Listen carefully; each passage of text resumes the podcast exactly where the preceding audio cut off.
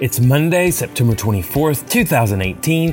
I'm Herbie Newell, and this is the Defender Podcast, a daily encouragement to mobilize and equip the body of Christ to manifest the gospel to orphans and vulnerable children. This daily podcast is a ministry of Lifeline Children's Services, and I'm coming to you from Birmingham, Alabama. Well, this is our weekly Monday Bible study and call to prayer. Today we are continuing our study on the book Basic Christianity by John Stott. Blake Wilson, our Vice President of Operations, will be leading us through chapter 10, Reaching a Decision. Thank you, Herbie, for having me back again as we continue our study from John Stott's Basic Christianity. This week we are going to be wrapping up um, the latter part of the book. I believe we have one chapter left, but today we are going to be looking at reaching a decision, which is chapter 10 from Stott's book, um, talking about the importance of allowing Christ to penetrate your heart, um, repenting from your sin and following Him. And the illustration that is um, pretty prevalent throughout this chapter is uh, the the vision of Jesus standing at a door, knocking at a door, um, but ultimately knowing that it is uh, our decision to allow Him to come in. And as I was reading through this chapter, I couldn't help but remember um, being a being a child, and that's when door to door salesmen were not a thing of the past. I know um, in the world we live in today that it's very uh, unusual for a door to door salesman to come. I know in my neighborhood, the first thing you see when you pull in is a no soliciting sign. Door to door traffic, or at least unexpected door to door visits, are just a thing that don't happen a lot anymore. And I remember as a child, um, vacuum cleaner salesmen were one of the things that happened pretty consistently. And I know it, looking back at it, it's kind of a random thing that you would sell door to door. But I remember vividly one time a door to door salesman selling a vacuum and my parents actually letting this guy come in. And I remember walking into the living room and seeing this stranger vacuuming my living room floor and being so confused.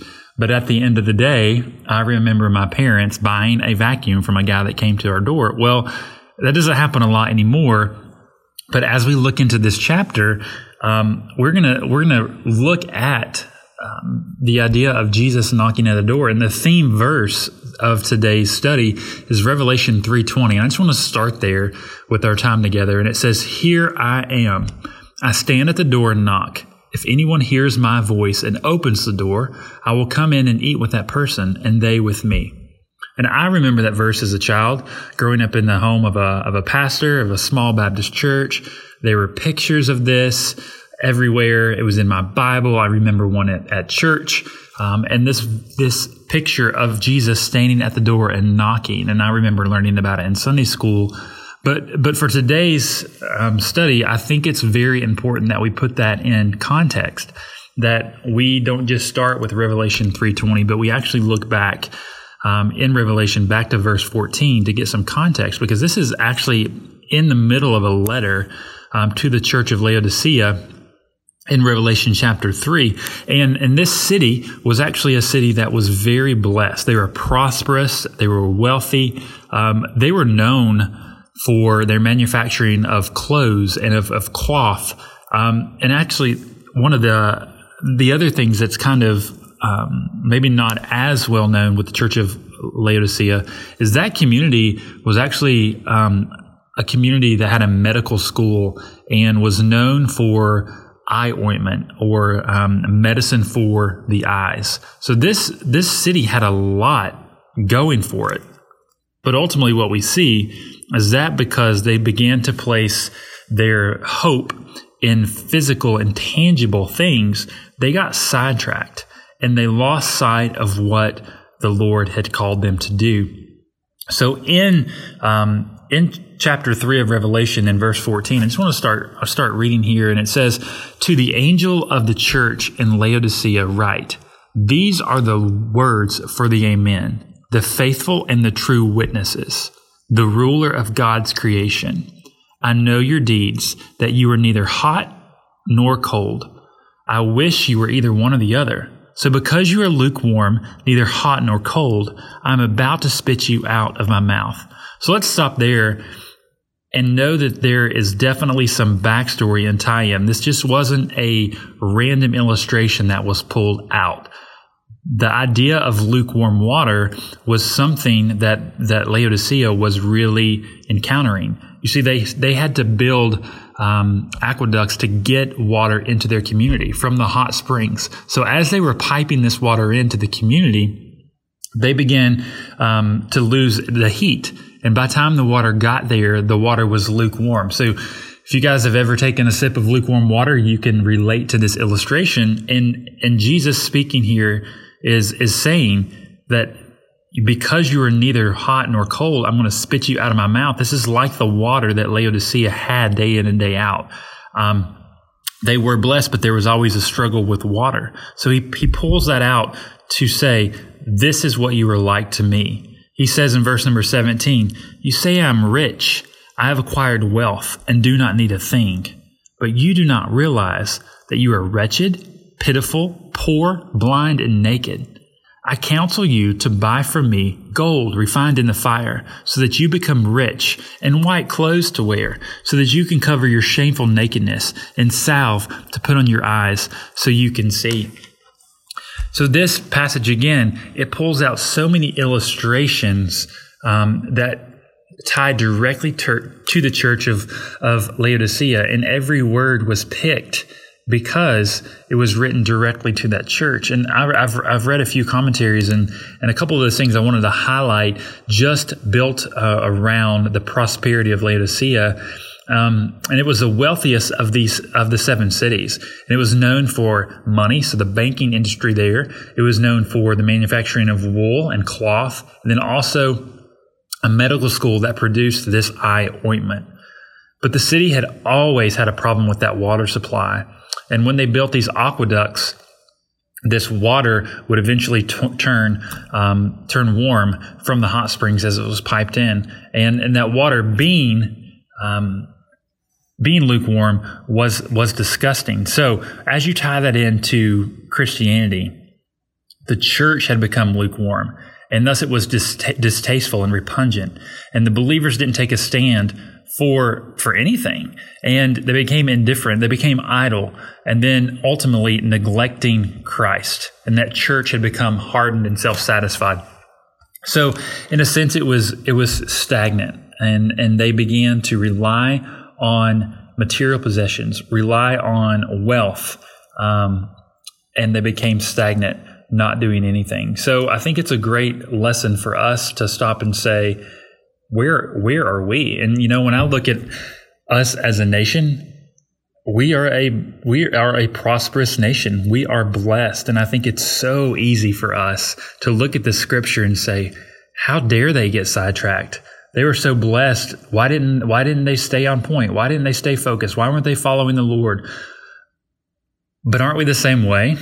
When I think when I look evaluate my my life and how the Lord has blessed my family and I, how the Lord has blessed um, the country that I live in, there are so many things around me that the Lord has given me as a blessing that ultimately can turn into an idol when I'm not careful. And I see this is what has happened here to the church of Laodicea.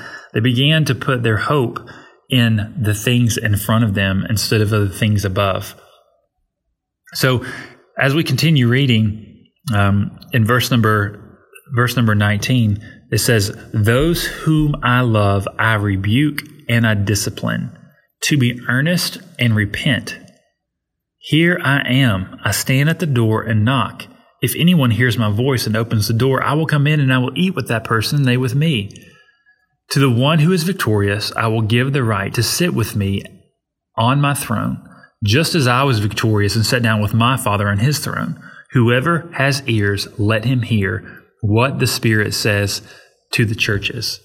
So you've got Jesus standing at this door, and the scripture is written that ultimately you just have to open the door. You have to let him come in, and he will eat with you. And and and growing up hearing this verse, and even just studying and, and reading this chapter from Stott's book, it just brought me back to a season in my own life in my own walk when when I struggled with how simple that was.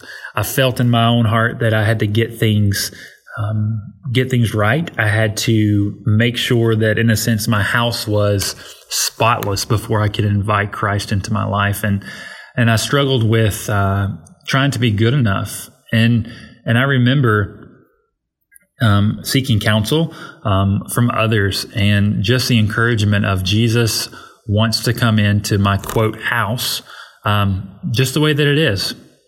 Because if I try on my own to clean things up, it's never going to be good enough. That is only through Christ um, that I can find my hope.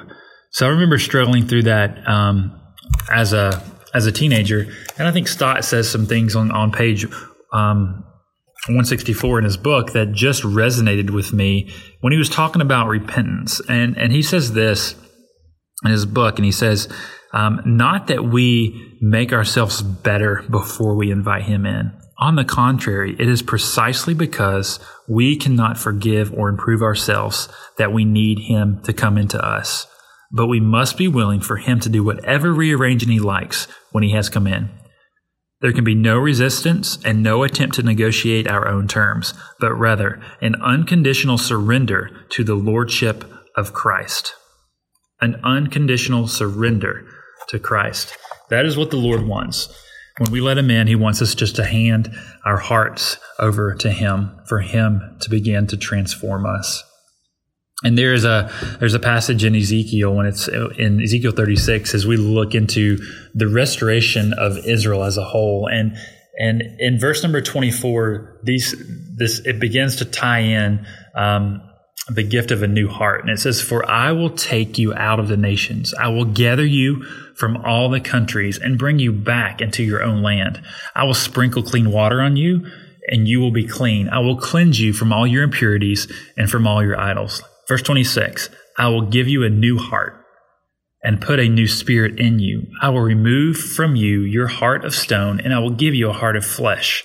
And I will put my spirit in you and move you to follow my decrees and be careful to keep my laws. So God is promising here to restore Israel not only physically, but also spiritually. He says that He's going to give them a new heart and He's going to put His spirit in them. And I think when we when when we do invite the Lord in, um, our priorities shift. When His Spirit is in us, our hopes and dreams are shifted, and we begin to view things through what the Lord has for us. What has the Lord called us to do? You know, we we stop envisioning um, the things that things of this world, the things that we want to pursue, that we feel could bring us peace or um, success on earth and began to view things through what has the Lord called me to do? How can I further His kingdom while I'm here on the earth? Um, and and First Timothy six is is a passage that um, in my Bible I believe is highlighted and um, outlined and noted to where the text is really hard to read, but it's a passage as as I have walked um, my road with Christ that um, becomes something that I go to time and time again, and especially as a as a high school student, college student, and as I was seeking the Lord and His plans for my life, um, it just resonated with me. And it says, "Command those who are rich in this present world not to be arrogant, nor to put their hope in wealth, which is so uncertain." But to put their hope in God, who richly provides us with everything for our enjoyment. Command them to do good and to be rich in good deeds, and to be generous and willing to share. And in this way, they will lay up a treasure for themselves as a firm foundation for the coming of age, so that they may take hold of the life that is truly life. Timothy, guard what has been entrusted to your care, and turn away from godless chatter and the opposing ideas of what is falsely called knowledge which some have professed, and in so doing have departed from their faith. May grace be with you all. This passage has been um, instrumental in my spiritual growth, and it's just a constant reminder.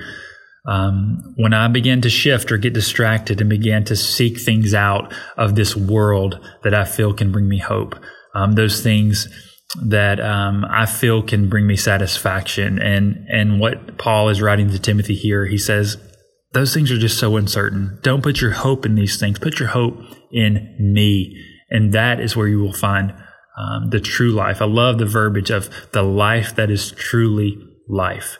That is where we will find hope and it is through Christ. And and and we, um, I encourage us to not get distracted like the Church of Laodicea, um, to look around us and look at prosperity and begin to rely on ourselves. As as Paul wrote here, don't don't put your hope in that. Put your hope in Christ because that is our foundation and that is the hope of life. So at the end, we all have a decision to make. And, and, and, is it, will we allow Christ to enter in or will we keep him standing at the door? And, and a, a, closing psalm that I think is something we can go with as a prayer is Psalm 51. And in verse 7, it says, Cleanse me with hyssop and I will be clean. Wash me and I will be whiter than snow. Let me, let me hear joy and gladness. Let the bones you have crushed rejoice. Hide your face from my sins and blot out my iniquity and create in me a pure heart, O God, and renew a steadfast spirit within me. May God renew our spirits and our hope and remind us that He is the life that is truly life. Well, thanks, Blake. And this week we are praying for Lifeline's Family Count program and for families separated through the foster care system. We're asking the Lord to send parents in every location where Families Count is so that they may hear the gospel and first be restored to Him before being restored to their children. We're praying for a fall church training that will happen in Birmingham in September. We're asking the Lord to grant our staff discernment as we reach out and recruit churches for the training. We're asking the Lord to anoint the speakers for this occasion so that what is spoken is from Him.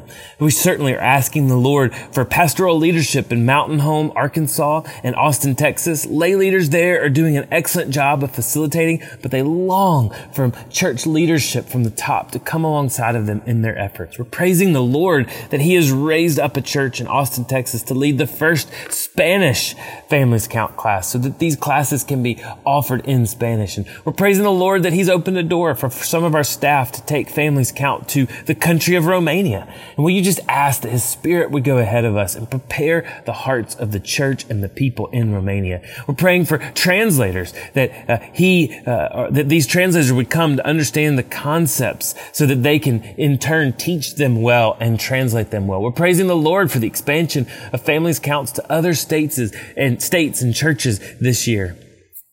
We're praying uh, to the Lord for our partners, that they would be refreshed by the work of the Holy Spirit and the fruit He allows us to see in these classes. And we are praying for these parents who are going through these classes, that they would be reconciled to Jesus and that they in turn would come to the marvelous, miraculous, saving faith of the gospel of Jesus Christ. And in turn, that they would take that hope to other struggling parents. Let's pray. Father, we thank you so much for the opportunity to partner with the church and your bride to do Families Count. We thank you for what it's meant in the lives of so many families and so many children. Would you continue to help this program? Would you continue to help us to find church partners and the church partners that would come alongside and, and take this program and make it a working of the local church, that your body would be the transformation that these families see? Would you be with these birth families that you would restore them to yourself so that they in turn would come to know the matchless saving grace of Jesus Christ our Lord? Lord, you care for family restoration. You care for justice to be known and may you do a great work in the lives of these families. We ask these things in your precious and holy name, the name of Jesus. Amen. Well, thanks for listening to the Defender podcast. For more information or to connect with me, please visit herbienewell.com. To partner with Lifeline, visit lifelinechild.org. Follow us on Twitter, Instagram, or Facebook by searching for Lifeline Child. You can email us directly at info at lifelinechild.org. Beloved, will you allow God to use the gospel through you to impact the life of a child? Please contact us because we are here to defend the fatherless. We will see you again tomorrow for the Defender podcast.